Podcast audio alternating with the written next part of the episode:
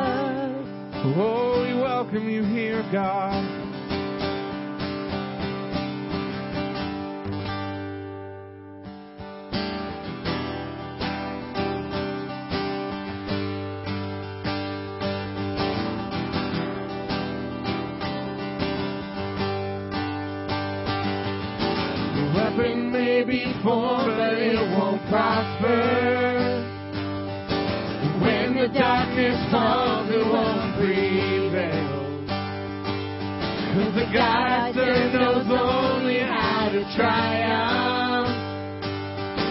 My God will never fail. Sing my God. Oh, My God will never fail. See. I'm gonna see a victory. I'm gonna see a victory. For the battle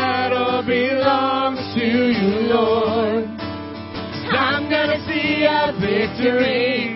I'm gonna see a victory. For the battle belongs to you, Lord. There's power in the mighty name of Jesus. Every war he wages, he will win. I'm not backing down from any giant. I know how this story ends. I know. I know how this story ends. I'm gonna see. I'm gonna see a victory. I'm gonna see a victory.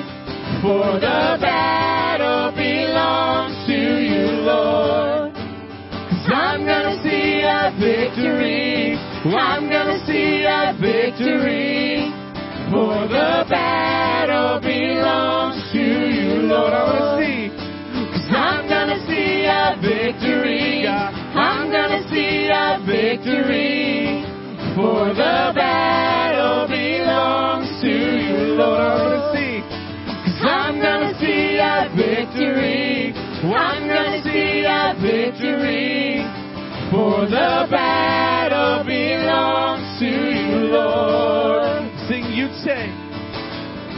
You take what the enemy meant for evil and you turn it for good. You turn it for good. Cause You take what the enemy meant for evil and you turn it for good. You turn it for good. You take you take what the enemy meant for evil when you turn it for good. You turn it for good. One more time, you take. You take what the enemy meant for evil when you turn it for good. You turn it for good. I'm gonna see. I'm gonna see a victory. I'm gonna see a victory. For the battle belongs to you, Lord. I I'm gonna see a victory. I'm gonna see a victory. For the battle belongs to you, Lord.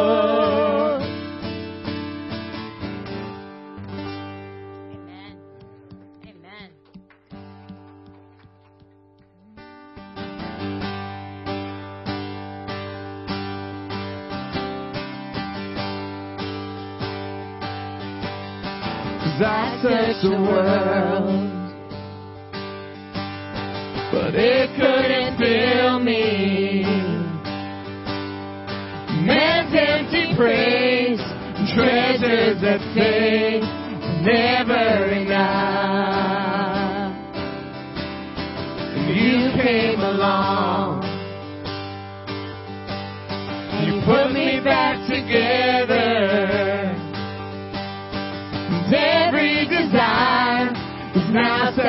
satisfied here in your love.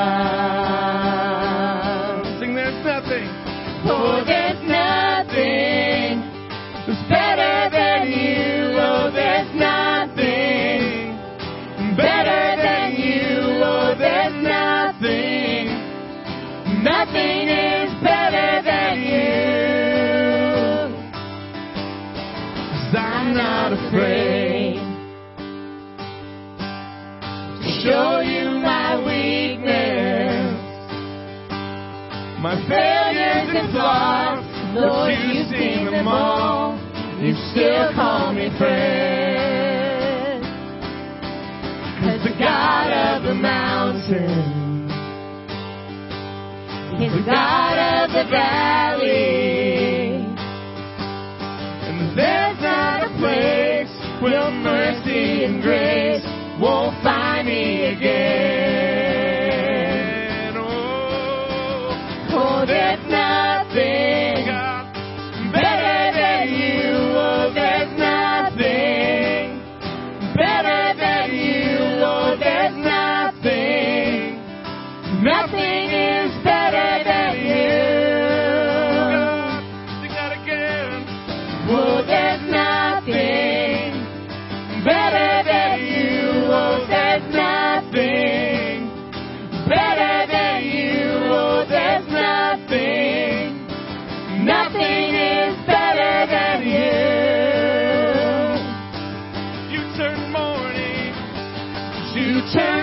To dancing.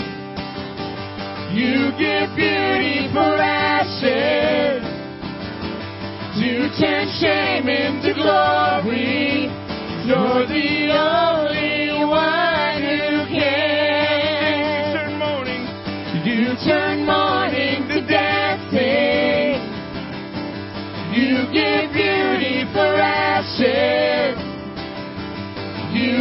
shame into glory.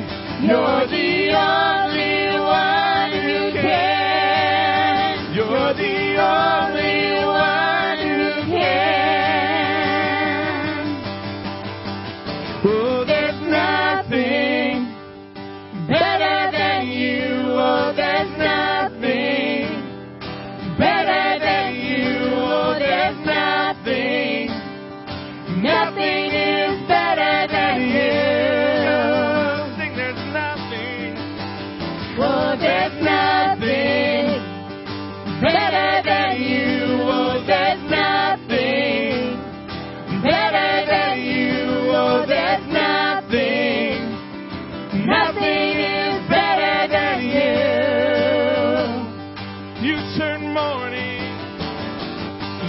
turn mourning to dancing.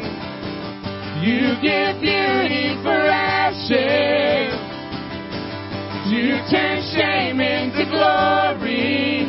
You're the only one who can. You turn graves. You turn graves into gardens.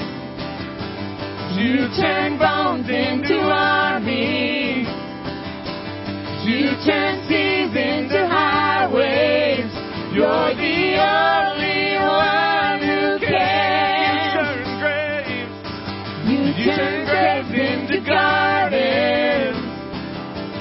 You turn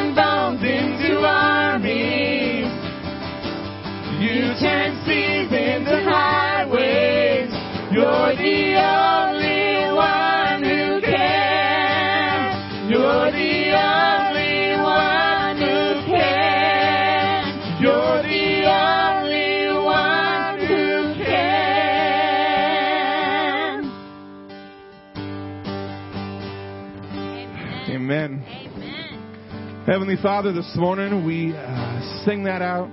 God, we worship you as we um, head into this next week, celebrating you. God, celebrating what you've done for us. God, we um, we declare that this morning.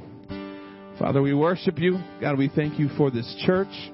God, we thank you for the chance to come and sing, the chance to come and worship you. We things in your name. Amen.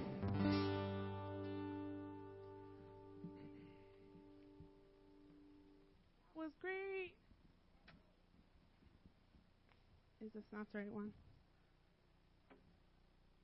Hello? Okay. Hi, everybody. My name is Kimberly, and this is my friend Jet. You guys all know Jet. Give Jet a big round of applause. Jet's going to help me out today with announcements, and then we're going to teach you something fun, right, Jet? Well, we want to just say thank you for being here. Welcome to SVC. And for everyone who's viewing this on YouTube or Facebook Live, we want to say thank you for joining us. And if you could like or comment so we could interact with you during the service, that would be great. So this morning, I want to encourage you to visit our Facebook page and to download our SVC app. So these are the best ways for you to get information quickly. And the SVC app is a great place for you to tithe, look up what's coming up in our calendar, to see where you can serve and plug in. So download the app. You can go to the App Store or to Google Play. So tonight I want to invite you to revival prayer. It's tonight at 6:30 and it's right here in this building. And if you've never been to revival prayer, I want to encourage you to come. It's such a wonderful time where we get together and agree in Jesus' name about things that are going on in our community. We pray for each other, we pray for our country, and it's a powerful time of prayer. So I want to encourage you to come. You don't have to pray out loud. You don't have to stand up and lead anything. If you just want to come and pray in your heart in agreement with us, you will find that it is um, life changing to come and pray together with a group of people. So I want to invite you tonight at 6:30 p.m. in the building. So Easter is coming up in one week. I'm so excited because you know as we're driving through um, Vacaville and and through Fairfield, you guys, you know what's so crazy? You can see the side of the hill where the fire was. And you can see how green, it's so beautiful. And you look at the other side of the hill, and it's still beautiful, but it's not as vibrant and green and, and wonderful as the side that had a little damage to it, right? And so we know spring is coming, and that's the way that God is. You know, sometimes He has to, um, you know, light a fire under us, or He has to change some stuff in us for us to become refreshed and renewed. And spring and Easter is is kind of a mess, the message of that, right? That God had to literally die for us so that He could come back and renew us and to take away our sins. And so Easter is a fantastic time for us to invite people to come to church and to hear that message of salvation and about how Jesus loves us. And so we want to in- ask you to invite people to our Good Friday service. It's April 2nd at 6 p.m. We're having service at the church. And then again on Easter on the 4th at 10 a.m. We'll be giving out Easter baskets to all the families with kids that are going to have some great stuff inside of it that they can take home and you can participate as a family. And so we want, it's going to be a joyful day, so we hope you're there. Yeah, all the poppies. I know, it's gorgeous. All the mustard flowers and all the things that are coming with spring. So, a gift, Proverbs 18:16 says, "A gift opens the way and ushers the giver into the presence of the great." See, God knows the power of a gift. And that's why he didn't institute a church tax. Okay? It doesn't cost you money to come into church, right? He wanted everybody's gift to be one that comes from their heart. He wanted to be it to be given from your own will so that when blessings come, we can understand how God works. He freely gives, and so should we. So, in a moment, we have the opportunity to be ushered into the presence of God and worship through our giving. So, as much as He's graciously given to us, when we enter into the presence of God with worship as a gift, you guys, we get that blessing back. So, there's four ways for us to give today. You can go online at solanovalley.org backslash giving. You can tap give on the SVC phone app that you're downloading right now. You can send a check to 1307 Oliver Road, Fairfield, California 94534. You can text give to 707 883 3019. And if you're here in person, you can drop it in the letterbox at the back of the church. All right, Jet. Are you ready? Okay. so, Jet, last week Joey preached this awesome, awesome message about loving your neighbor. And he told us that, you know, Jesus told us to go and to show mercy to everyone that we come across. And Jesus spoke a lot in the Bible about how to treat our neighbors. In fact, he told us that one of the greatest commandments is to love our neighbor as ourselves. So, Jet, who, who is our neighbor? Yeah, everybody that we come across, right? Not just the person that literally lives next to us, they are our neighbor, but everybody that we come across is our neighbor. And so we need to experience God's love so that we can show it to other people. And in John 4, 1 John 4 8 says, Anyone who does not love does not love anyone who does not love does not know God. So you can't know God if you don't love people. That's what the Bible says. But do you know why? We have to read a little bit further into that verse. And it said, God is love. So God is a whole lot of things. And it's difficult to kind of use one or two words to describe God, right? But it's always safe to say that God is love. That's who He is, it's what He does in a nutshell. So today I want to show you something really cool about God's love, okay? All right, so Jet, it's hard to kind of measure love, right? So show me with your arms how much your parents love you. Show me how big their love is. Yeah, but even that doesn't really show us like how much your parents love us, right? So that's kind of how God is. God is like this can of shaving cream. Okay? Whoa. Here, it's okay. Look. We got back up. Okay. So God is like this can of shaving cream, right? Okay, and we're kind of like this glass jar. Okay? So we know that God is full of love. Shake it around. You can hear it. Right? But we can't see how much love is inside of God. So to really show you the love of God, we need to get this out in the open. Wait, wait. I know you're excited because God wants to fill us with their love. Okay, Jet, start filling that bottle with the love of God.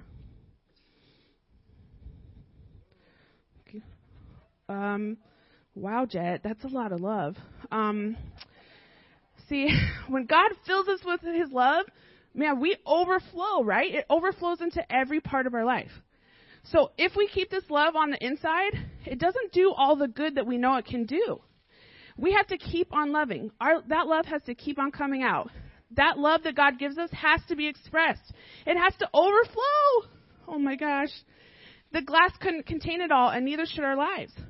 When you have love being expressed and overflowed, our lives go so much smoother. Kind of like this smooth shaving cream. Love expands and it grows, and it just keeps coming and coming. And just when you think it's run out, just when you think it's run out, it hasn't, has it? Nope, it keeps coming.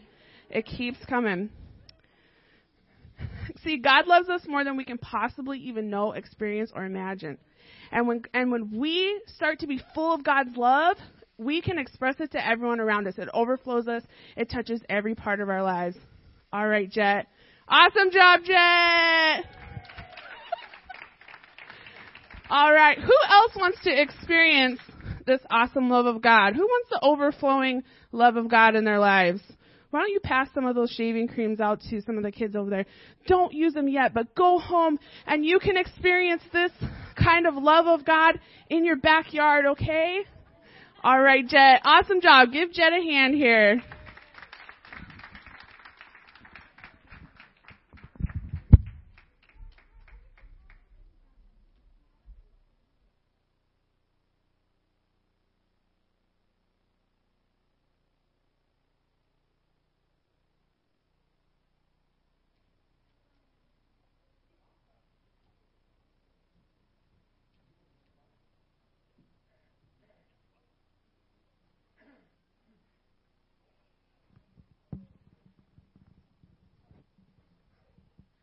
Good morning, everybody.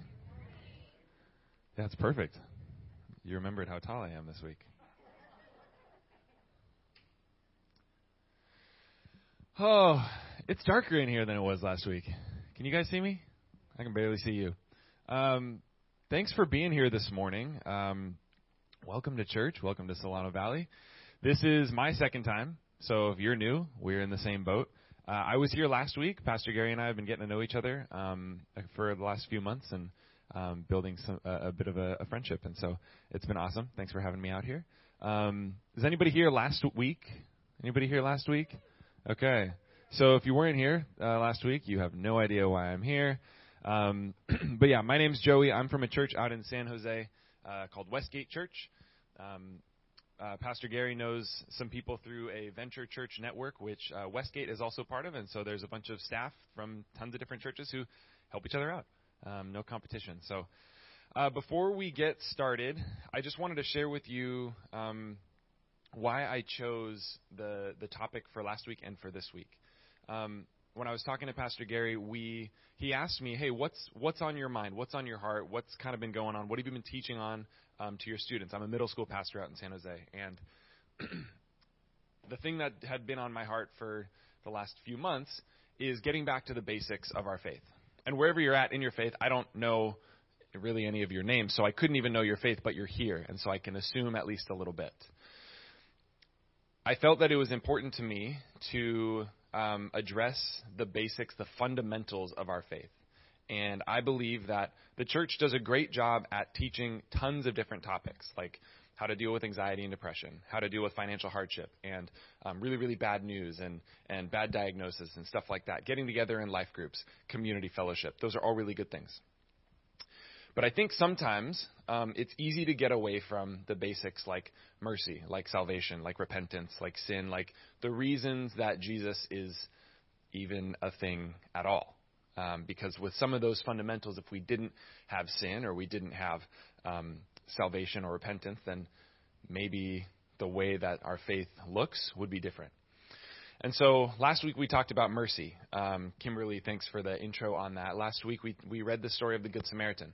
And uh, we read that basically when we, um, not only we called and, and commanded to be merciful and um, give mercy to everybody, but the story of the Good Samaritan we read was where the guy was uh, had mercy on the, the man who was beat up and went over and above standard expectations of just helping.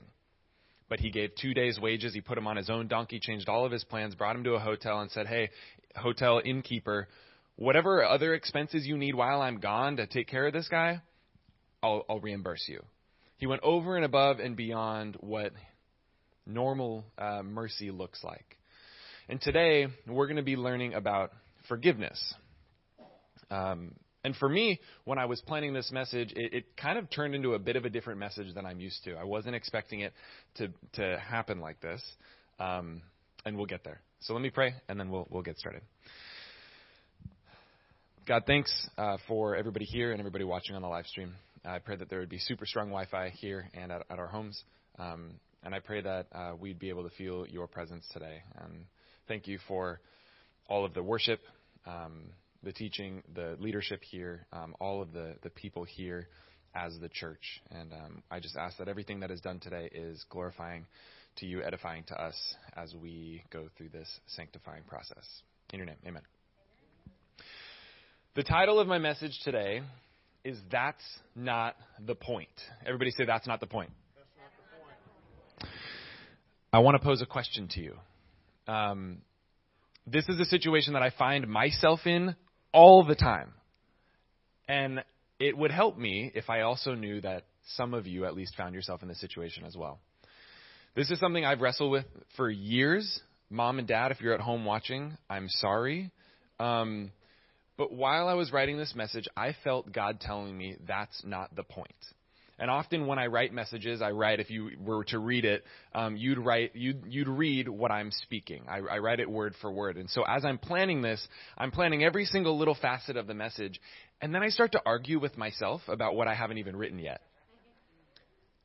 And I felt God be like, dude, that's not the point. My question for you is this, for all of you, children and grandparents and staff and everywhere in between, my question for you is this What if the person who hurt me or hurt you isn't sorry? How do I forgive somebody? How do you forgive somebody who doesn't apologize? I don't know about you, but I've grown up, again, this is sorry, mom and dad, but I've grown up assuming that if somebody does something wrong, they must then apologize, and then the other person must then forgive. It's ABC, one, two, three, this, this, then that. It's a formula. You plug it in and you get forgiveness. That's what I've learned. Now, for some of you who have siblings, it looks like there's big families over here. It probably is common in your home, right? When was the last time you had to say you're sorry? Okay, that's what I figured. So, this is great. Make sure you're listening. Um, so, to answer this question, what if the person who hurt me isn't sorry? is so hard for me to wrap my head around. Because when somebody hurts me physically, emotionally, when somebody wrongs me, when somebody's just rude to me, when somebody cuts me off on the freeway and I'm never going to see him again, when when somebody does something like betrays you and you turn around and say, "Hey, just put another knife in my back," when somebody does something life changing, catastrophic to you, it makes sense to me that they deserve your anger. It feels like I have the right, the constitutional right, which doesn't exist, to be angry with you. It, in those moments of when you've hurt me, just the same equation that I gave you, it's like you hurt me, sorry, you hurt me, I'm mad at you. You hurt me, I'm going to hurt you. Am I alone in thinking this? By the way, I'm not saying this is right. I'm just being vulnerable with you. And then let's add another layer that they know they hurt you and they just don't care. How in the world am I supposed to forgive someone like this? And why, why, God, why all of a sudden are they worthy of my forgiveness? When it seems like I wasn't worth anything to them. That doesn't seem fair. And this is when God said, That's not the point. But Joey, they hurt me. You don't know what they did. That's not the point. But you don't know the ripple effect that it had on my life after they said that about me to this person. It ended up on Instagram and TikTok and it went viral. But that's not the point. But Joey, they don't even care. But they deserve for me to be mad at them. They deserve at the very least for me to get even because I want them to feel what they did to me. That's not the point. I want to stop here for a moment and say it's obvious that I don't know all of you by name, I don't know your stories. What I do know is I'd be a fool to think that all of us in this room have been have not been victims of something like this. And even more so, there are at least one of you in the room, I'm sure, who has had something really, really horrible happen to you. Something that you won't be able to get back. Something unspeakable. And for that, I'm sorry. And if it was somebody in the church, somebody who was a Christian, that's not Jesus. I like to tell people all the time that sometimes we do it wrong. But don't judge the heart of Jesus based on what a Christian did to you.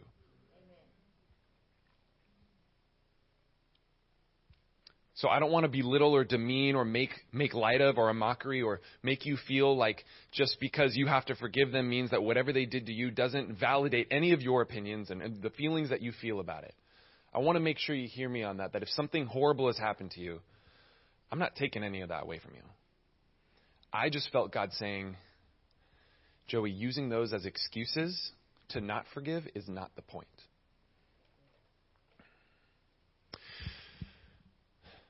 I can prove it to you. When Jesus was dying on the cross, when he was hanging on the cross and he had nails through his wrists or his hands, depending on the translation, and he had his same with his ankles, and, and, and he was being broken and beaten and lashed and mocked and spat on and dying the worst death. I can tell you that there were people in the crowd Obviously, I don't know how many and all their names, but there were people in the crowd who walked away because they couldn't bear to watch. And I'm sure that some of them were filled with sorrow. I'm sure that at some point, at least one of them was like, oh my gosh, I wish I could do something about this. But Jesus said, Father, God, forgive them, for they know not what they do. Father, God, Forgive them. Don't hold this against them. Don't change your view of that person because of what they're doing to me. Because they don't know what the heck they're doing. They don't believe that I am who I say I am. They don't believe that this is actually, Father God, your plan to save them. they don't get it. And so, Solano Valley Church, everyone here and online, for your life to potentially change around this idea of forgiveness, for you to understand what I'm getting at, for this message to work, I need you to know this next part. Forgiveness is not the result of someone saying sorry. Forgiveness is not the result of someone saying sorry. I know that we have all ages in the room. We got children, we got young parents, we got empty nesters, grandparents, great grandparents, and what I have said and about and I'm, I'm going to keep saying might seem contradictory or controversial to the way that you've grown up, the way that you've been taught, the way that you've learned. But forgiveness is not a result of someone saying sorry. That equation doesn't work. And I can tell you this because sometimes when somebody apologizes to me, I'm not thankful for their apology. I don't want to forgive them. What does that say about me? A pastor, a Christian, someone who's standing on stage preaching. What does that say about me? And any of us in the room who might feel the same way. You know, sometimes um, I've, I've made my fair share of mistakes sometimes it seems unfair. And I've had to say sorry a lot. Raise your hand if you like saying sorry. Thought so. So, sometimes when I hear an exchange between husband or wife, or brother and sister, or mom and son, or whatever it is, I'm sorry that I did this. What is a general common response for the forgiver? What do they say? That's okay. What else would they say? I forgive you. What about thanks for your apology? What about thank you for saying that?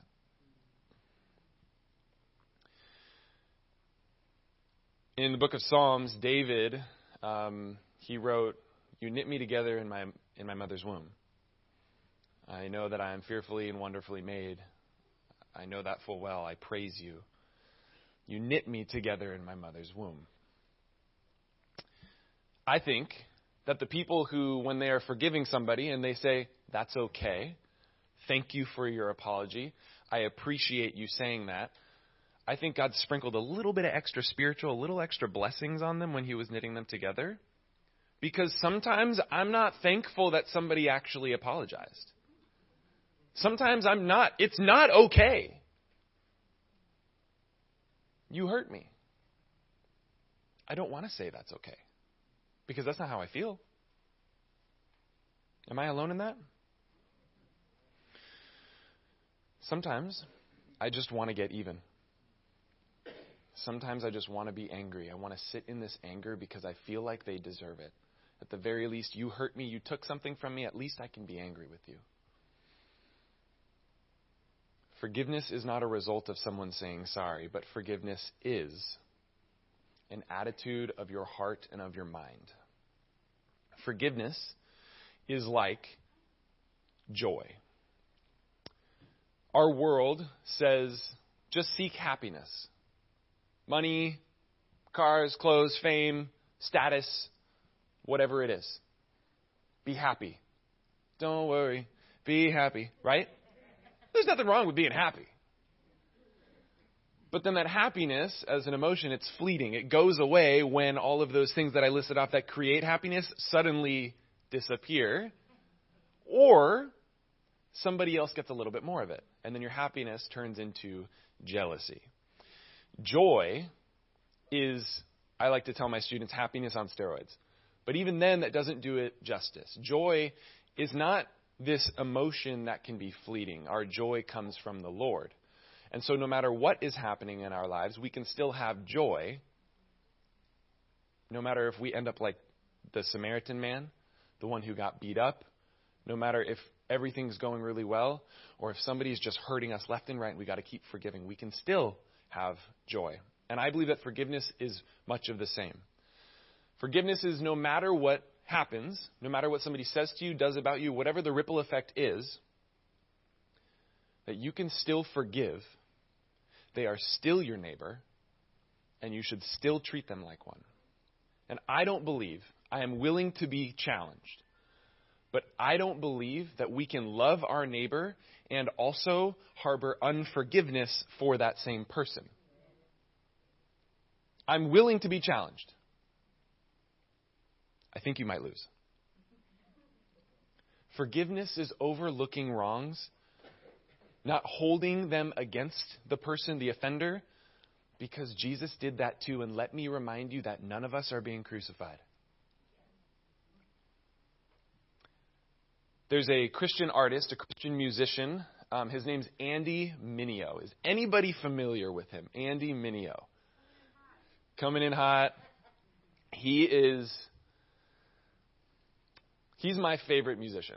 He's a rapper, um, which I know is like kind of weird.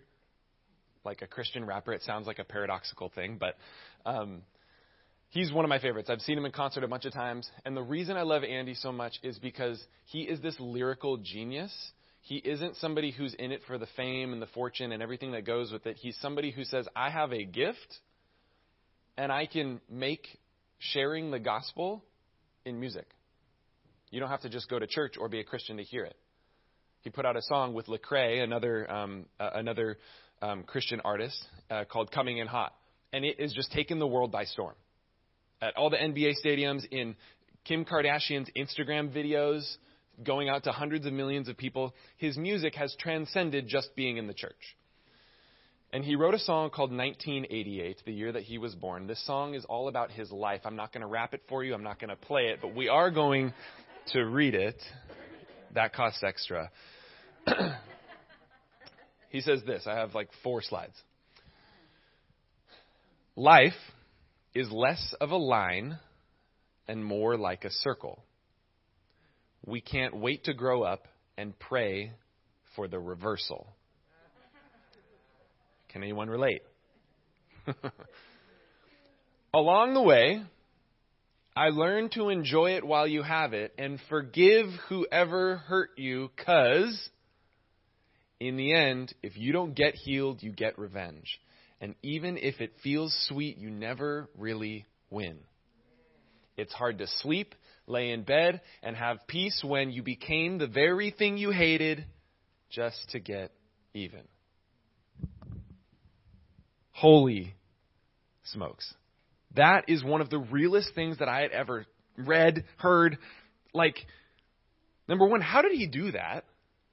Like, how did he take what we're going to find, Romans chapter 12, and put it into a song. Life is less of a line and more like a circle. We can't wait to grow up and then pray for the reversal. Along the way, I learned to enjoy it while you have it and forgive whoever hurt you along the way. Because, here's why. In the end, if you don't get healed, you get revenge. And even if it feels sweet, even if it's awesome to just be angry with them, even if they deserve it, you never really win. It's hard to sleep, lay in bed, and have peace when you became the very thing you hated just to get even. Holy crap, you guys. Andy is referencing Romans chapter 12 in this song. Romans chapter 12, verses 17 to 21.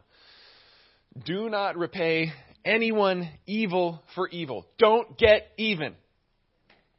Because, by the way, if you get even, you can't win. You're tied. Like, just that alone, it, you're not actually winning. You just evened the playing field. And it's not self defense. Do not repay anyone evil for evil. Be careful to do what is right in the eyes of everyone if it is possible, as far as it depends on you, live at peace with everyone. Do not take revenge, my dear friends. My dear friends. Paul, by saying my dear friends, he has these, these phrases like, therefore, truly I tell you, I urge you, brothers and sisters, or dear friends. He uses these terms, these phrases, to grab attention. It's like when he says it, it's like big, bold, italicized, underlined words like, listen up, my dear friends, people that I deeply care about, don't take revenge, but leave room for God's wrath, for it is written. And then he references the Old Testament, where God says, It is mine to avenge. I, not you, will repay. I don't believe in karma. This is why. Number one, I don't want what I deserve.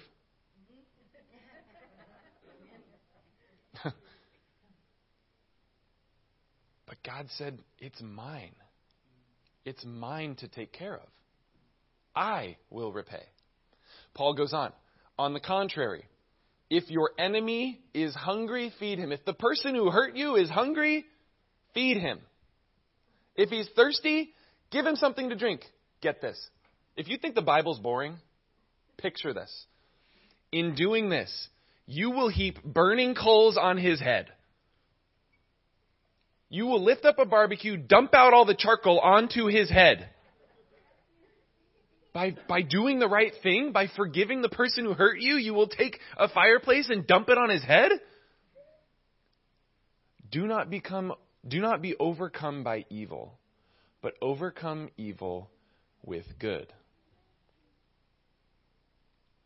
And in the end, if you don't get healed, you get revenge. And even if it feels sweet, you never really win. It's hard to sleep, lay in bed, and have peace when you became the very thing you hated just to get even. I want to hone in on um, the part of the scripture where it says, As far as it depends on you, live at peace with everyone. It reminds me of the Beatitudes, where we are instructed um, that blessed are the peacemakers. It's interesting that it doesn't say peacekeepers. Blessed are the peacemakers. As far as it depends on you, live at peace with everyone. Well, being a peacemaker is just if you break up the word, like you are making the peace, you are doing everything that you can to make peace. It doesn't say, blessed, blessed are the peacemakers when the other person also agrees. Does that make sense? It doesn't say, you are blessed as a peacemaker when you both agree. It just says, when you try to make peace, you're blessed. As far as it depends on you, live with peace at everyone. Why doesn't it say, as far as it depends on the person who hurt you? Why doesn't it say, as far as it depends on the person who committed the, the offense against you? As far as it depends on you, live at peace with everyone. And everyone is everyone, including the person who hurt you. And this further solidifies my thinking that forgiveness is not a result of someone saying sorry. Forgiveness depends on, starts with, and ends with you. Forgiveness is the posture of your heart and of your mind. Forgiveness is what Jesus did for you and I. And let me remind you again that none of us are being crucified. So the next time that this is I'm preaching to myself right now, the next time I want to like take revenge and be angry and not forgive and be like, "Oh, woe is me, pity me, my life is horrible. They did something horrible to me." I don't need to forgive. Well, then why could Jesus do it when he was literally like actually dying? A 6 to 9 hour brutal death. So my first application for you is this. Do not take revenge. The command that we have is this as far as it depends on you, live at peace with everyone. That word live is not a one time thing. Live, I don't need to go into a, a, a, Greek word study here. Live is a it's an active thing. And when it's done, we're not living anymore. And so this lifestyle of living this, yeah, I took a step, but I'm walking. It's a constant thing. It's a constant thing that happens in our life. It is happening as long as we're taking breaths. Live at peace with everyone. Be a peacemaker. Do what you can. Paul, the writer of Scripture, references the Old Testament where, he's, where God says, I'll take care of the aggressor. I'll take care of the offender, the one who wronged you. Therefore, no, nece- no, there's no revenge necessary on our end. And quite frankly, I'm thankful for that. Because if God said, it is yours to avenge, we'd probably do it wrong. We'd probably take it way too far. And I think that if there was a little bit more forgiveness, a little bit more mercy, aka fundamentals of our faith, the way that our world right now would look would be immensely different. There's not a big enough word for me to describe how different it would be. To not take revenge. Because even if it feels sweet, even if everybody's calling for you to do that, you never really win. You just became the thing you hated just to get even. I just got the chills. It, it reminds me of King David when he's running through the canals and he's being pursued by King Saul. And King Saul is trying to kill David. Why is there so much killing? King Saul is trying to kill David. And over time, David has run from cave to cave to cave, from town to town to town. And over time, he's he's gotten like I can't remember if it was like 300 or or 3,000 men who like kind of joined his team along the way, and it kind of became this like security. Um, what's the word I'm looking for? Uh, well, I can't remember the word, but yeah, like his his his own you know gaggle of dudes just yeah, you know his entourage, and but King Saul, you know, the king, David was anointed as king but hadn't been appointed as king yet, and there is a difference. And King Saul was chasing after him. Well, then, y'all are going to love this over here on my left. Um, there's a part in Scripture where King Saul runs into the cave because they'd been running around, and he's looking for David. And he's, he's on the right track. He's just a couple minutes behind. And King Saul says, I'm tired, but I also got to take care of some business. And Scripture says that Saul went in, sat down, and relieved himself. Do you realize that the Bible just talked about the king pooping?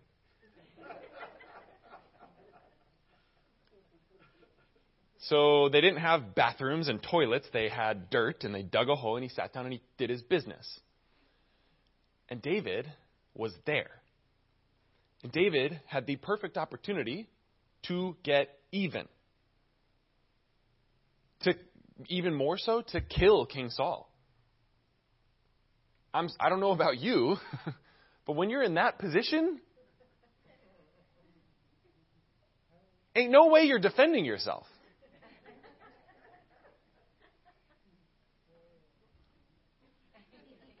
So, David, I don't mean to like write new parts into the scripture or anything, but I imagine as David, as somebody who's running away, he probably was trying to defend himself, so he probably had some sort of weapon. He probably could have gone in there and killed Saul. Or what he could have done is said, I don't even want to kill you. I don't want to go overboard, but I do want to get even. So I'm going to stand in front of you while you're doing your business with my men and say, if you don't leave and turn around and go away forever. But he didn't even do that. All he did was take a little bit of the piece of the cloak that he was wearing, a little slice of the coat. And even for that, he felt horrible.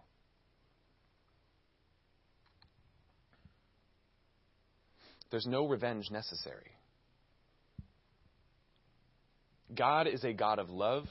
God is a God of grace. God is a God of mercy. And it's really easy to fall into the trap that that's all that God is. God is those things. I grew up Catholic, and in Sunday school, I learned that um, the story of, of, of, Noah was that it was this guy who grabbed two of each animal and they went on a, a cruise. That ain't the story, y'all. They were the only survivors. God was so upset with the nation at that time, he flooded the earth and said, Hey, Noah, and your fam and your animals, good luck. God is a God of justice. He is also a God of love and mercy and grace and humility.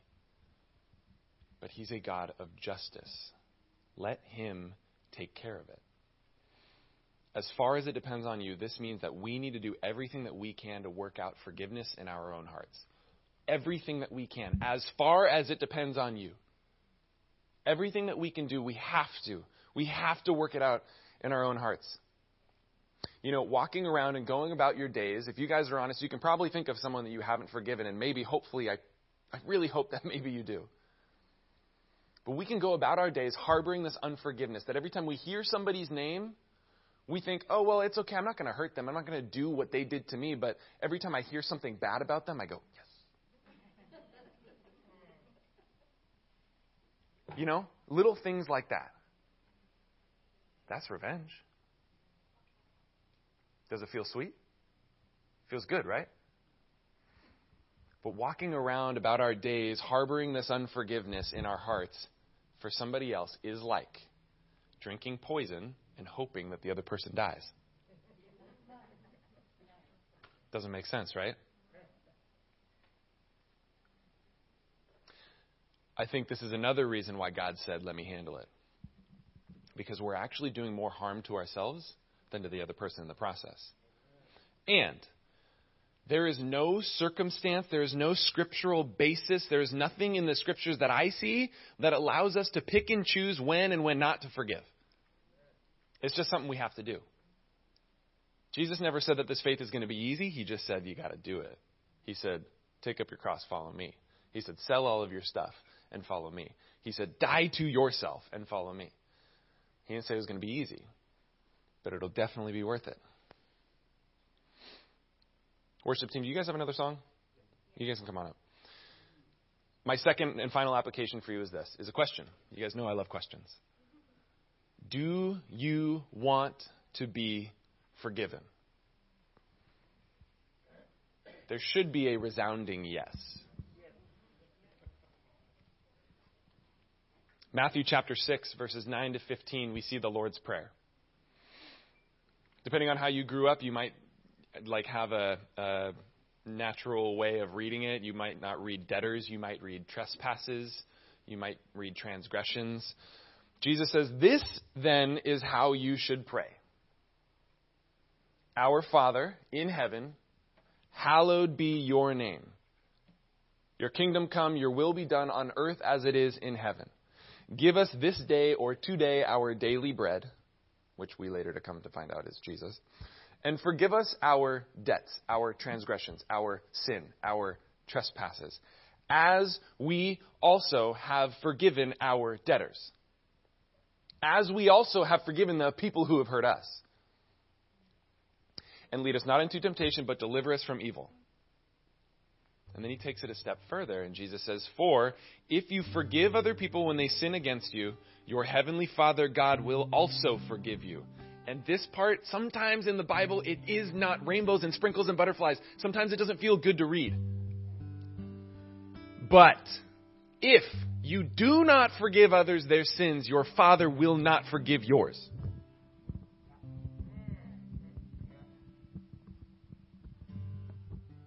I don't know how to make that sound good. I don't know how to make it be like sugarcoated. I really don't. And this isn't not that we need to doubt any other writer of Scripture, but this isn't anybody else other than Jesus. For, but if you do not forgive others their sins, your Father will not forgive your sins. That seems pretty clear to me.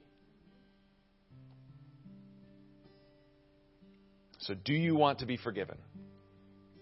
Then what do you need to do?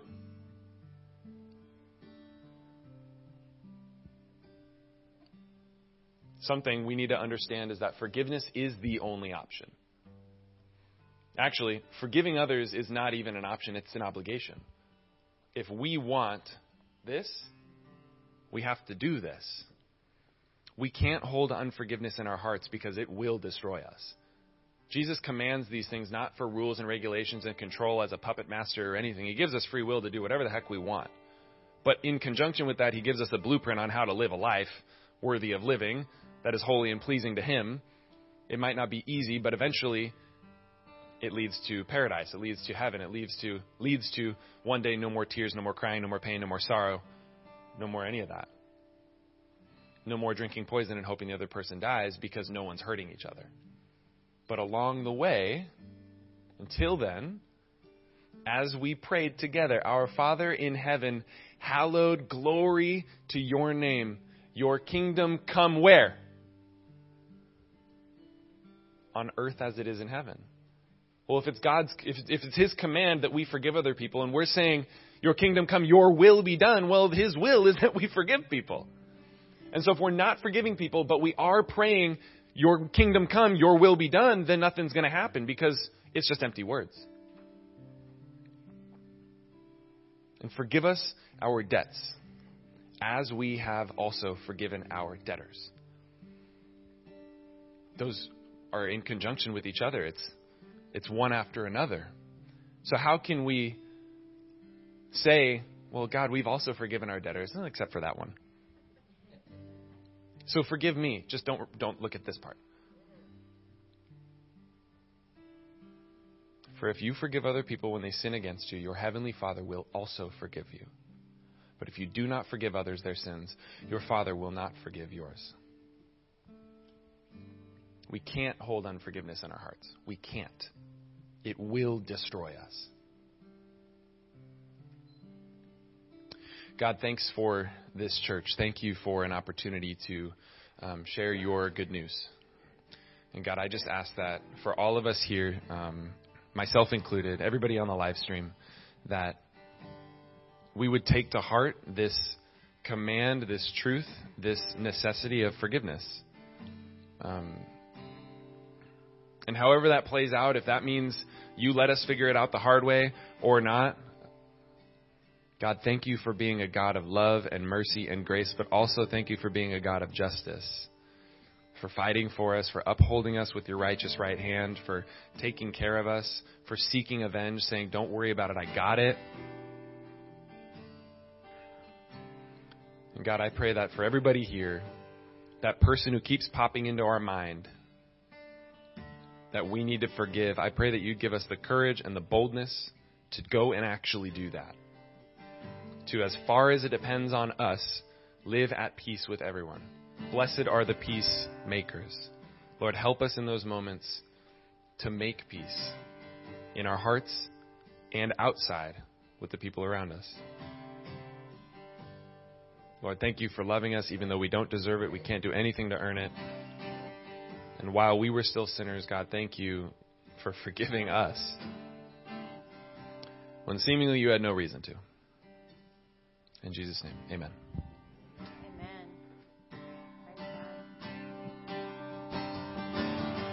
Who am I that the highest king would welcome me?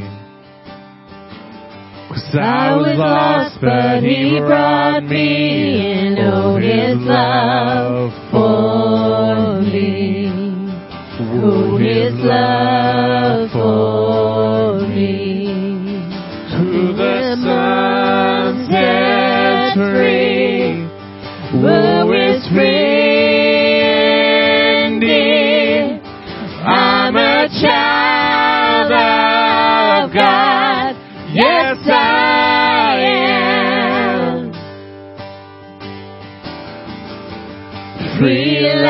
He has ransomed me. His grace runs deep.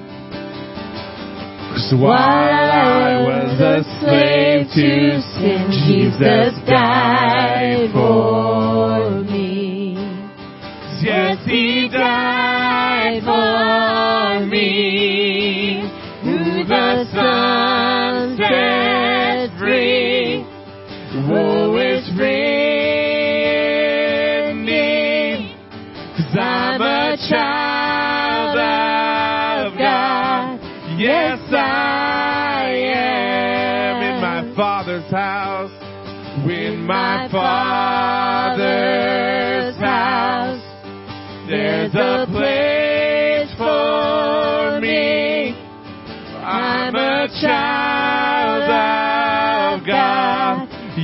I am. Sing, I'm chosen.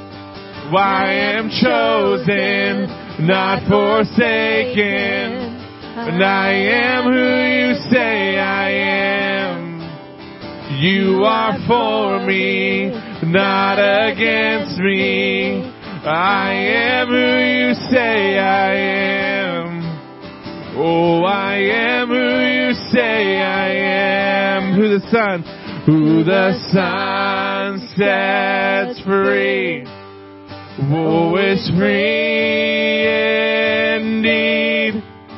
I'm a child of God. Yes, I am. Sing in my Father's house. In my Father's house.